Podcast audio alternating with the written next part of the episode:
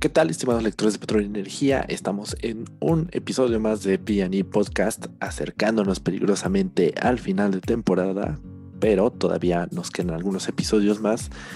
Y este, el día de hoy, como siempre, pues los acompañan Raúl Cedeño, director editorial de la revista Petróleo y Energía. Y Eric Velasco, coordinador de medios digitales de Petróleo y Energía. Y nos arrancamos con nuestro episodio de hoy Así que, Eric, por favor, cuéntanos las cinco principales de esta semana. Claro que sí, Raúl. Tenemos que, bueno, tenemos en buenas noticias para, para comenzar que BP participa en la campaña Yo lucho por México. Eh, a menos de 100 días de los Juegos Paralímpicos de Tokio 2021, BP, que es una empresa energética a nivel internacional, participó como patrocinador de la campaña Yo Lucho por México, la primera en su tipo para difundir a una selección nacional paralímpica en nuestro país. Valero suma a su plan de expansión y desarrollo seis estaciones de servicio en Aguascalientes. Valero México inauguró una estación de servicio más en la capital del estado, con lo que suma seis gasolineras en operación para dar servicio a los habitantes de la ciudad. La estación de servicio perteneciente al Grupo Alpes se ubica en la Avenida de los Maestros 2502, Fraccionamiento Versalles, en Aguascalientes, Aguascalientes la CENER pide más tiempo a juez cumplir con suspensiones a la ley de hidrocarburos. La Secretaría de Energía solicitó al juez segundo de distrito en materia económica, competencia, telecomunicación y radiodifusión, Juan Pablo Gómez Fierro, para cumplir la suspensión otorgada contra el decreto que reforma a la ley de hidrocarburos. Último, entra en vigor eliminación de regulación asimétrica contra Pemex. Ayer por la tarde fue publicado en el Diario Oficial de la Federación el decreto porque se reforma el artículo tercero transitorio de la Ley de Hidrocarburos, el cual elimina la regulación asimétrica contra Pemex en el mercado de combustibles. Perfecto, Eric. Muchas gracias por las cinco notas más destacadas de la semana. En materia de nuestro análisis, pues lo que podemos ver es Em, número uno, pues el involucramiento de marcas importantes en los próximos eventos deportivos que se estarán llevando a cabo. Uno de ellos, pues como comentabas, es BP, que pues eh, felicitamos por las acciones que emprende para ser parte de los eh, Juegos eh, Olímpicos. Paralímpicos, perdón. Em, ahora también en materia de la coyuntura, pues lo que vimos fue un poco esta crónica de muerte anunciada en materia de la reforma de la ley de hidrocarburos, pues continuará obviamente ahí los, eh, pues los topes en materia de lo que se propuso en esa, ley y pues lo que estamos viendo son reacciones naturales a la anticonstitucionalidad de dicha reforma. Em, es, más o menos el, el resumen que veo. Y por supuesto, pues también la expansión de marcas como Valero, a quienes también felicitamos, porque pues finalmente lo que está indicando es que hay un mercado para el tema de combustibles, para la expansión de, estaciones de servicio que sean de otras marcas y pues también eh, la región Bajío como una zona clave para ello. Entonces, eso, eh, esas son mis impresiones en esta ocasión. Eric, que quisieras compartir con nosotros. Sí, me, me, parece que en materia privada, pues muy bien por parte de Valero por abrir esta sexta estación de servicio en, en, Aguascalientes y por BP por esta campaña de Yo lucho por México para apoyar pues a estos deportistas mexicanos que pues estarán compitiendo en los Juegos Paralímpicos de, de Tokio. Y pues también añadir que pues de manera negativa, por así decirlo, pues el tema de, de Biden, ¿no? De, de, reclamar, bueno, el gobierno de Estados Unidos pues empezar ya a reclamar la política energética aquí en, en nuestro país. Digo, ya era algo que se venía anunciando durante hace algunos meses con el tiempo, con el tema del incumplimiento al, al TEMEC y pues que sobre todo pues no se le están pagando a estas empresas privadas y y pues también lo de la muerte anunciada, pues de la ley de hidrocarburos, que pues se, ve, se veía como un claro espejo a la reforma a la LIE. Entonces me parece que en esa materia, pues muy, mal por parte de México, pero muy bien en parte de privados con, con, con, la, con la campaña de BP y la sexta estación de servicio de Valero. Correcto. Pues sí, y de hecho, sumándole al tema eh, bilateral, en efecto también, pues como había pues había anticipado un poco este tema de las fricciones que se iban a tener en materia de la administración Biden contra la que actualmente se tiene aquí en México, pues ya empezamos a ver esas rincillas. Y también, pues estar atentos, dado que la vicepresidenta Kamala Harris estará aquí el próximo 8 de junio, que también pues eh, coincide con el cierre, en nuestro caso, de los comicios que se estarán llevando a cabo dos días antes, el 6 de junio. Entonces, pues estaremos atentos y por supuesto también importante, eh, al menos eh, de, nuestro lado, pues participemos en dichos comicios. Es importante el estar emitiendo nuestras opiniones a través del voto.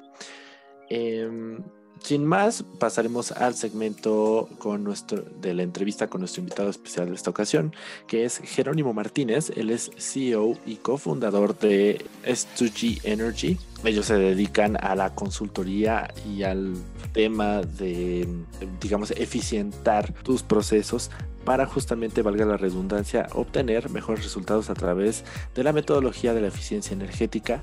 Y también nos platica sobre pues cómo esta es una herramienta para la transición energética y por supuesto un, un ente clave para la rentabilidad de las empresas.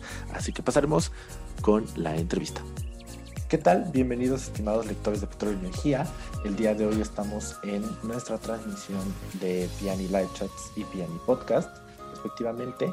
El invitado de hoy es Jerónimo Martínez. Él es CEO y cofundador de S2G Energy para platicar sobre un tema muy importante que es la eficiencia energética.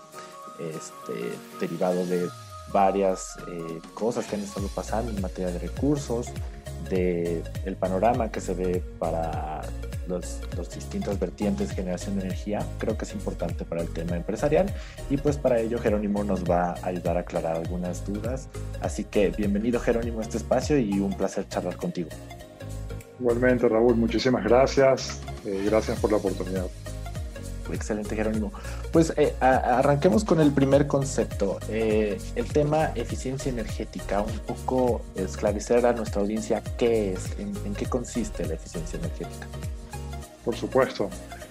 Eh, desde un punto de vista muy académico, la eficiencia energética es el trabajo físico que podemos hacer con una unidad de energía. típicamente, y además es un negocio muy antiguo, nos estamos enfocando en la eficiencia energética desde que empezamos a utilizar energía. Eh, la posibilidad que existe hoy es hacer digitalizar el proceso de hacer eficiencia energética, que básicamente es a lo que nosotros nos dedicamos, y llevar el nivel de resolución, el nivel de granularidad, de granularidad con la que entendemos ese, ese proceso de intensidad energética en nuestros procesos, en nuestro día a día, en nuestros negocios, a eh, tomar decisiones a todos los niveles de usuarios eh, con todo el uso de las herramientas que hoy tecnológicamente contamos eh, y que quizás por mucho tiempo estuvieron disponibles para sectores muy específicos de, de, la industria o del comercio. Nosotros en S2G Energy nuestro, nos dedicamos a ofrecer servicios digitales de eficiencia energética al sector comercial e industrial. Ahora, dame un, poco, antes de entrar en materia de justamente cómo operan ustedes en S2G Energy, este, cuéntame eh, cuándo surgió la, empresa y también cómo trabajan un poco con sus clientes para lograr este concepto de eficiencia energética. Claro que sí, nosotros nos incorporamos en México, somos una empresa mexicana con talento mexicano en el año 2016. Eh, y la forma como trabajamos eh, es entender el trabajo que hay que hacer en cada cliente. Si nosotros, tú y yo, Raúl, hoy en día resolvemos muchos problemas de nuestro día a día con muchas plataformas digitales. Y la forma como lo hacemos es porque tus problemas son muy similares a los, a los míos. Desde el punto de vista de la banca electrónica que utilizamos, tenemos las mismas necesidades, necesitamos hacer el mismo tipo de operaciones, consultas, eh, tener alertas de fraude, por ejemplo. Eh, tú y yo como usuarios tenemos un factor común cuando hablamos de eficiencia energética, el factor no es común. La realidad de cada negocio y la forma como cada negocio, sea un proceso industrial o una, empresa de servicios, una, una empresa de hospitalidad, hotel, restaurante, la forma como utiliza los recursos energéticos para entregar su servicio o para producir sus productos es muy diferente es muy particular. Inclusive si estamos viendo sectores similares como embotellamiento de bebidas o producción de tequila, la forma como pasan las cosas dentro de cada planta es muy particular y por lo tanto los problemas que los usuarios tienen que resolver son diversos.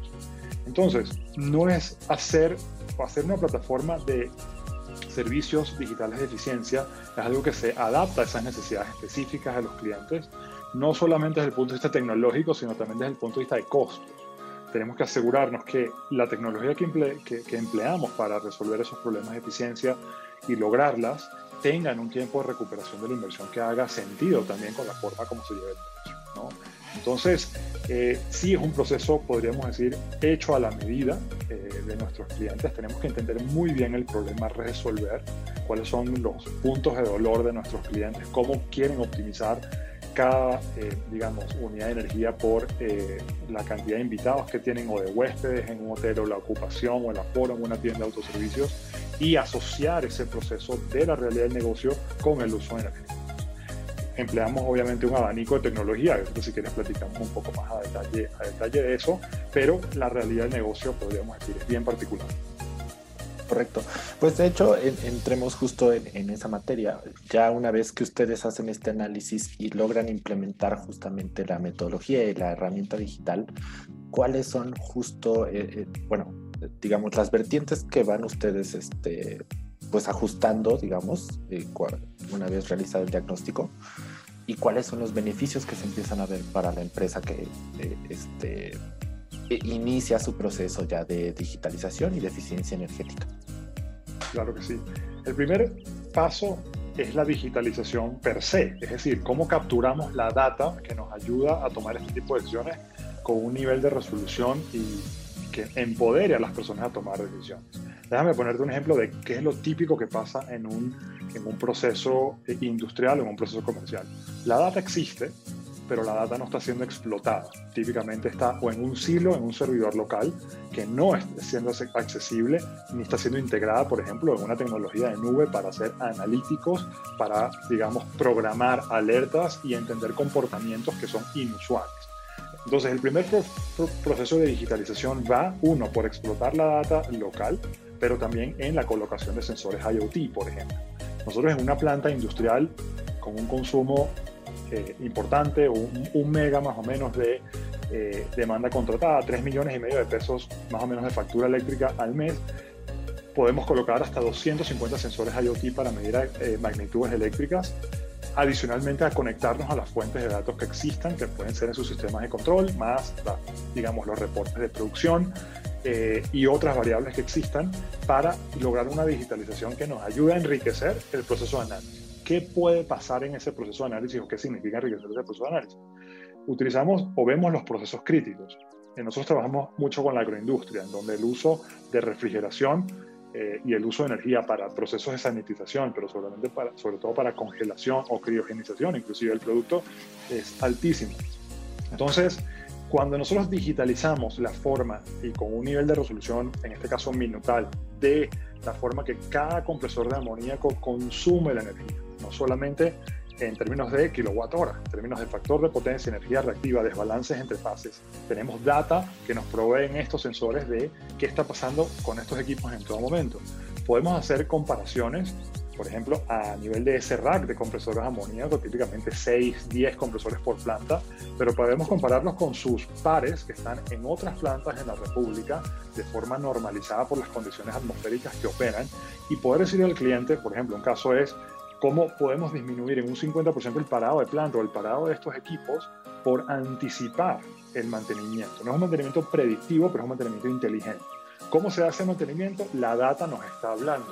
Colocamos, digamos, el aprendizaje sobre los algoritmos que empieza a comparar equipos equivalentes de una manera normalizada eh, y nos dice cuál se está desviando, cuál empieza a tener un factor de potencia inferior que está afectando también un poco la calidad de energía en toda la planta, cuál empieza a tener un desbalanceo entre fases y esta inteligencia es una inteligencia que se genera de forma interna y empodera no solamente al corporativo que está viendo el desempeño de todas sus plantas, sino también al operador de la planta, es decir, aquí hay una, por ejemplo, una operación de mantenimiento. El mismo caso de compresores tiene que ver, por ejemplo, con las rampas de, eh, inicio, ¿no? el arranque.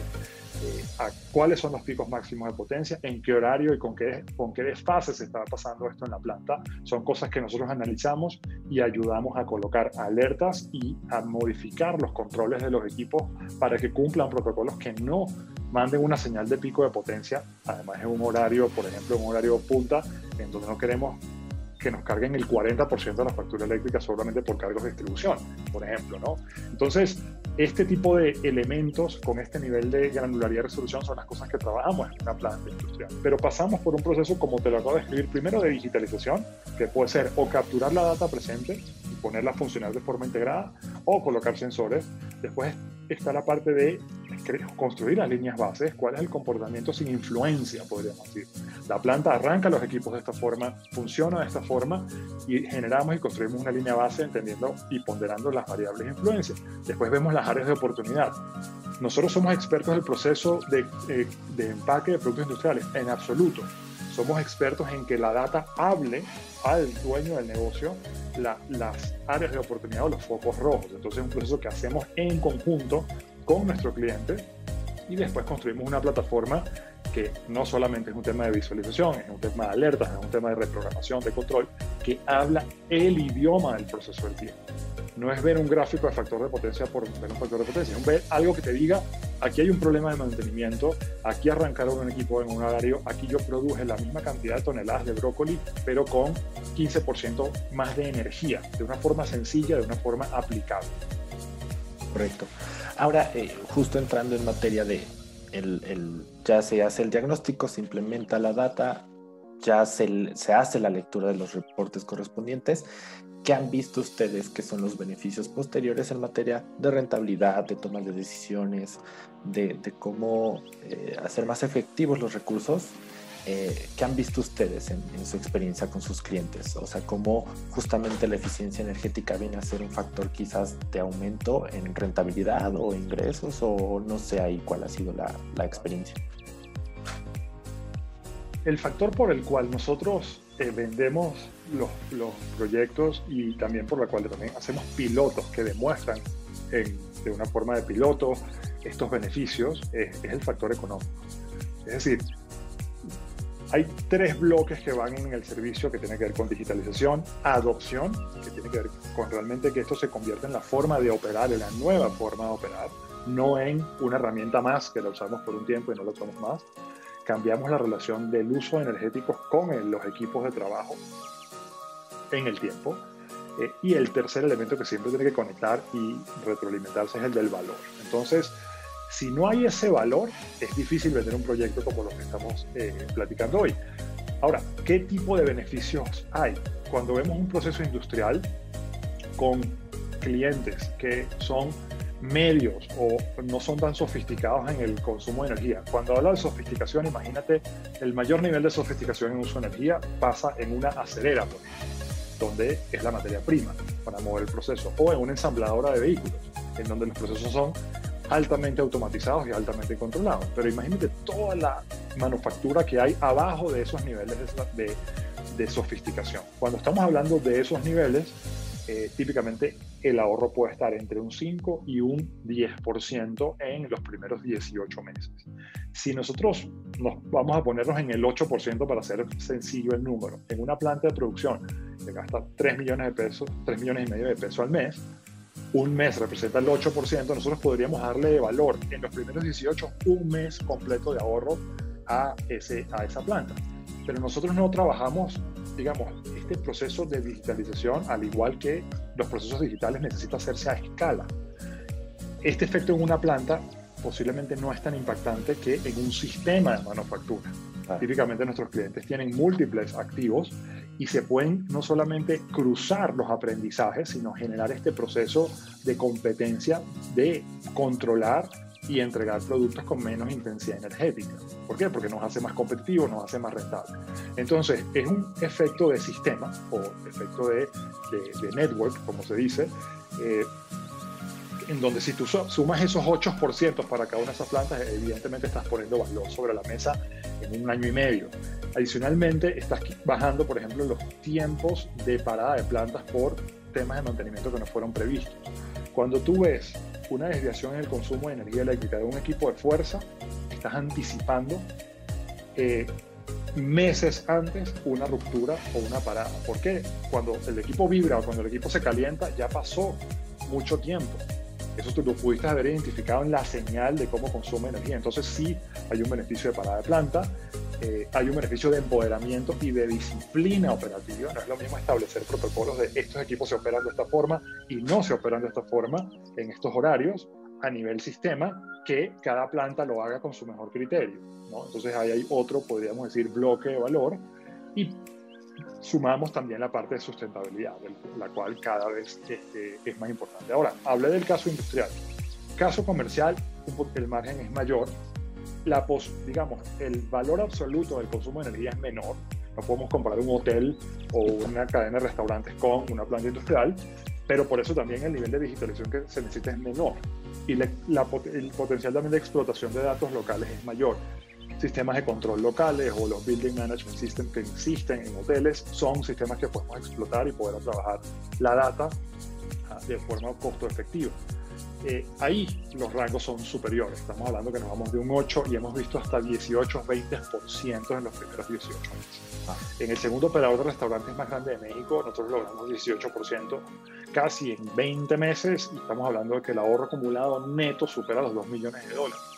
Para un operador de restaurante, además en todo lo que pasó el año pasado, tener esa base de consumo controlada y además poder reaccionar a un evento como el que pasó el año pasado, donde tenías restaurantes solo delivery o completamente cerrados, también la digitalización energética cumple un rol ahí. ¿Por qué? Porque tú sabes exactamente en tu sistema cómo están operando estos restaurantes. Imagínate el que no sabe si le tienen los aires acondicionados encendidos eh, del salón del restaurante mientras solamente están haciendo delivery. Y un mes después le llega el recibo eléctrico y dice, wow, me di, como se dice, un balazo en el pie sin, sin haberme dado cuenta.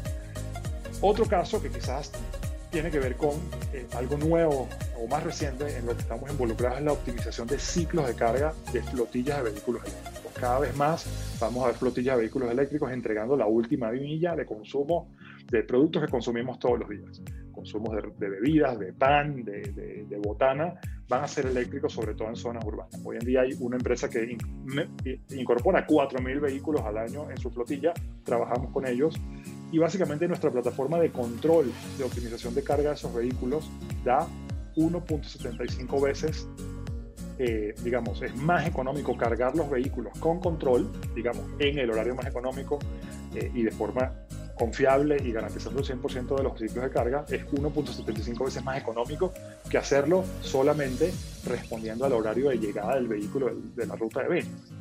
Si yo soy el vendedor, llego y conecto el vehículo y empieza a cargarse, pues estamos, podemos estar en horario punta, etc.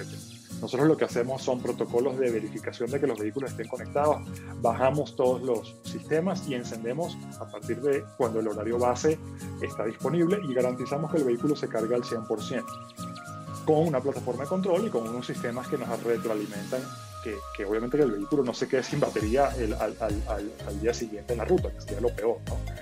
Entonces ahí puedes ver que estamos casi duplicando el costo, de, o, o, estamos reduciendo la mitad, perdón, el, eh, el costo del combustible en este tipo de operaciones de flota.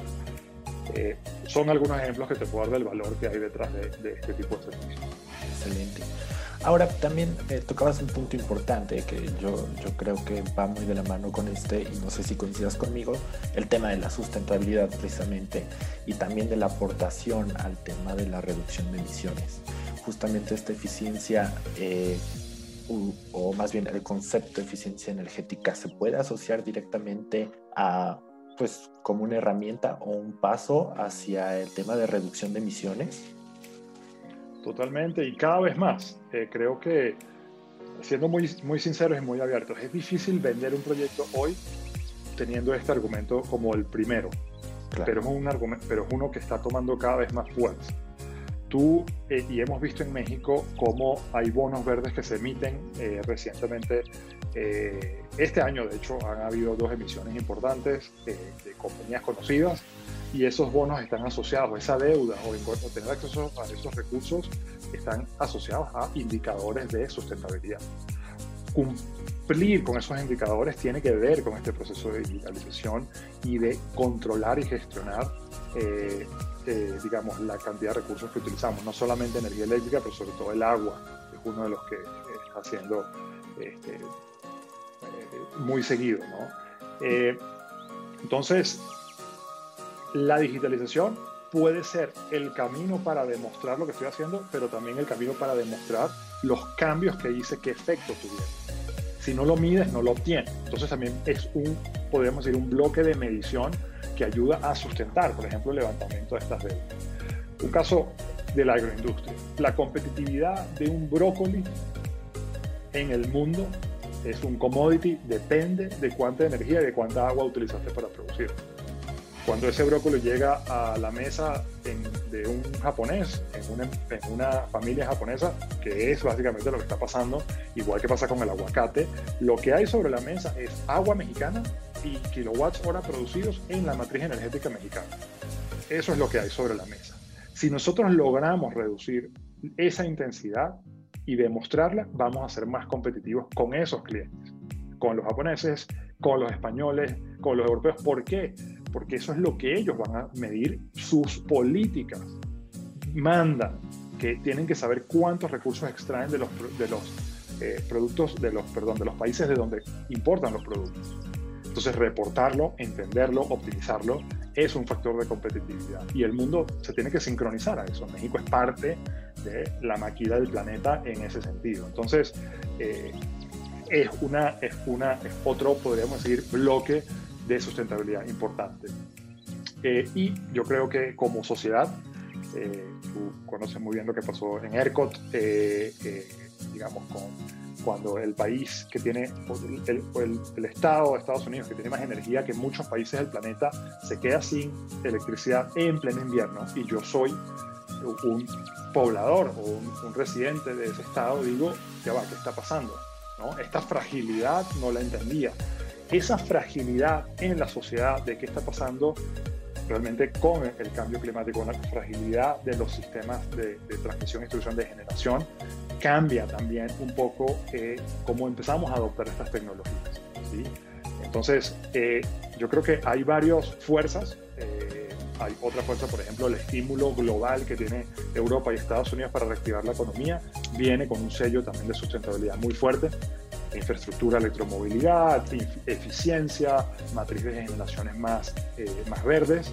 Entonces, sí, hay fuerzas que están incidiendo que la toma de decisiones cada vez también se dé más por el lado de sustentabilidad. Perfecto. Y finalmente, eh, pues redondeando nuestra conversación, este, eh, entendemos ahora el, el, concepto, el proceso, cómo se puede implementar, los beneficios que trae y finalmente cómo aportas a también al tema de descarbonización o más bien reducción de emisiones, ¿no? Vía la eficiencia y el aprovechamiento de tus recursos. Finalmente, mi, mi pregunta final y a modo de conclusión es, ¿por qué debemos de traer este tema tan importante a, la, a las empresas mexicanas? Y también, por supuesto, cuáles son los retos y oportunidades que ustedes ven eh, frente a, la situación actual del país. No, no en materia sociopolítica, sino más bien en materia de negocios, por supuesto. O sea, hablamos de un país que eh, año con año aumenta su demanda energética, es un país en vías de desarrollo, eh, en vías de ser también una potencia. En ese sentido, justo eh, va orientada la pregunta en términos de, los retos y oportunidades que ustedes ven en el mercado mexicano y por qué implementar eficiencia energética en México. La eficiencia energética ha estado ahí a disposición de nosotros hoy en día con unos componentes de ser mucho más costo efectiva para aplicarla eh, de una forma más masiva. Siempre ha estado ahí. Si nosotros vemos transiciones de otros países. El país más industrializado de Europa, Alemania, empezó su transición energética con una coyuntura que fue Chernóbil y todo lo que pasó después y cómo afectó la sociedad alemana y el campo alemán en ese proceso. Empezaron a concientizarse socialmente, pero Alemania siempre fue de la mano eficiencia y descarbonización de la matriz eh, de generación. Las dos. De hecho, su crecimiento económico se de alguna manera desacopló del crecimiento de la matriz energética. Y esto fue producto de la eficiencia. Claro, hubo mucho eh, esfuerzo gubernamental y subsidios también para fomentar esta eficiencia. México es diferente. Si nosotros vemos un poco la historia, primero, antes de la reforma energética, teníamos tarifas que eran muy predecibles para cualquier CFO, gerente financiero de un, de un grupo industrial, de un grupo global, decir, no, en México yo sé cuánto me va a costar el kilowatt hora, yo lo pongo en el presupuesto eh, y yo sé que mis plantas más o menos consumen lo mismo y si pongo una nueva también va a consumir lo mismo y lo puedo presupuestar. No habían fluctuaciones en el costo, no, no respondía un mercado. Eso nos, podríamos decir, nos, nos acomodaba a esa realidad, a hacer un presupuesto y no buscar eficiencia necesariamente, sobre todo si no, nuestra materia prima principal eh, es la, la energía. ¿Qué estamos viendo quizás como, como transición? Bueno, ya tenemos un mercado. Este, eh, ahora, el, el, el, podríamos decir, el otro boom que vino con la reforma es que todo se convirtió en, bueno, tengo que comprar electrones por electrones que sean verdes, ¿sí? O sea, tengo que hacer acuerdos privados compra energía, bajo acuerdos legados, bajo el MEM, pero tengo que comprar electrones verdes. Pero no me estaba cuestionando si el electrón que estaba consumiendo lo necesitaba o no. Simplemente lo quería sustituir por electrones verdes y evidentemente más baratos, en el caso de que se pudiera, que me den también mi connotación verde, ¿sí? De un parque, cuando compro un parque eólico, parque fotovoltaico, geotermia, etc. Pero mira un poco cómo veníamos, ¿no? La, costaba lo mismo y de repente el boom de la penetración de las renovables y dónde está la eficiencia. Es decir, no ha jugado un rol predominante en la decisión de un energy manager sentado en México para un grupo industrial. Su rol ha sido, ve a comprar energía verde este, o haz el presupuesto de energía antes de que nos aseguremos que entremos. Entonces, esa es quizás el, el, el, el podríamos decir, el cambio que eh, creo que empieza a detonarse, pero más con, por una presión internacional el, o, o, más bien no internacional, global, lo que está pasando en el planeta. El kilowatt hora más sustentable y más barato no es el que viene una planta eh, de cualquier tecnología, es el que no consumimos. El metro cúbico de agua más sustentable es el que no consumimos. La única forma de saber cuál es ese es trabajando en eficiencia energética, de una forma con alta resolución, con alta granularidad, con alto entendimiento y con alta correlación con el día a día de nuestros negocios. Es así como empoderamos no solamente a la persona que está enfrente de una línea de producción o de una planta, sino también al director de sustentabilidad, al vicepresidente este, eh, de finanzas, para que entiendan cómo se mueve la intensidad energética de su negocio en todo momento y cuáles son las áreas de oportunidad que se tienen para reducirlo. Entonces, es un tema de que tenemos que trabajar en la base y no necesariamente en sustituir electrones por electrones verdes eh, y, y, y, no, no movernos en ese sentido. Entonces, eh, nuestra apuesta, eh, quizás esto es más particular, y lo estamos viendo con la en alguna atracción que estamos teniendo, es que sí empieza esta, esta concientización para trabajar en eficiencia. Excelente. Pues sin duda es un, proceso integral muy interesante y al cual eh, sin duda vamos a estar escuchando mucho más frecuente de ello. De nuevo eh, agradecemos a Jerónimo Martínez, el CEO y cofundador de S2G Energy. Uh, te agradecemos mucho por esclarecernos un poco más sobre este tema, que pues sin duda ya estará mucho más en, en la opinión pública y pues generando discusión sobre qué debemos de hacer para siguientes pasos. Muchísimas gracias de nuevo y pues bienvenido en este espacio. Gracias Raúl, gracias a Petróleo Energía y a ti por el espacio. Buenas tardes. Y así eh, concluyó nuestra charla con Jerónimo Martínez de S2G Energy. Eric, cuéntame un poco sobre tus impresiones. Pues me parece muy interesante cómo, bueno, cómo esta empresa y, y, cómo este CEO y cofundador de, de S2G Energy, pues aplican el tema de la eficiencia energética en el ámbito empresarial, que no solo es un, tema como técnico, sino que sí puede ser aplicado al, tema negocio. O sea, eso fue lo que más me, me pareció interesante en, materia empresarial de la eficiencia energética. Exacto. Pues sí, o sea, creo que tiene va varias vertientes como pudimos eh, eh, apreciar durante la charla. Lo importante es tomar esta herramienta también como una forma de rentabilidad para la empresa. El día de hoy la eficiencia energética va por esos dos ejes, aportar al tema de descarbonización, eficientar el uso de recursos, pero por otra parte también es una herramienta de negocios porque ayuda a la rentabilidad de tu empresa, reorientar recursos y eficientar procesos que al día de mañana pues precisamente se traduce en mejores utilidades para tu compañía. Y sin más, pues esto fue un episodio más de Piani Podcast. Muchas gracias a todos los que nos escuchan. Recordarles que nos pueden encontrar en redes sociales a través de Facebook, Twitter, Instagram, LinkedIn y por supuesto nuestro canal de YouTube y página web, Petróleo Energía. Este, búsquenos, ahí estamos. Y sin más, pues nos estamos escuchando en la próxima emisión. Estuvimos su servidor Raúl Cedeño, director editorial de la revista Petróleo y Energía. Y Eric Velasco, coordinador de medios digitales de Petróleo y Energía. Y antes de, terminar, recordar que cuando esté pues, este episodio arriba pueden sintonizar ya toda la serie de entrevistas de, de, la, de la presente edición, Mujeres en Energía. Y este, están en nuestro canal de YouTube, absolutamente todas, para que las puedan sintonizar. Exacto. Muchísimas gracias y nos escuchamos en la siguiente transmisión.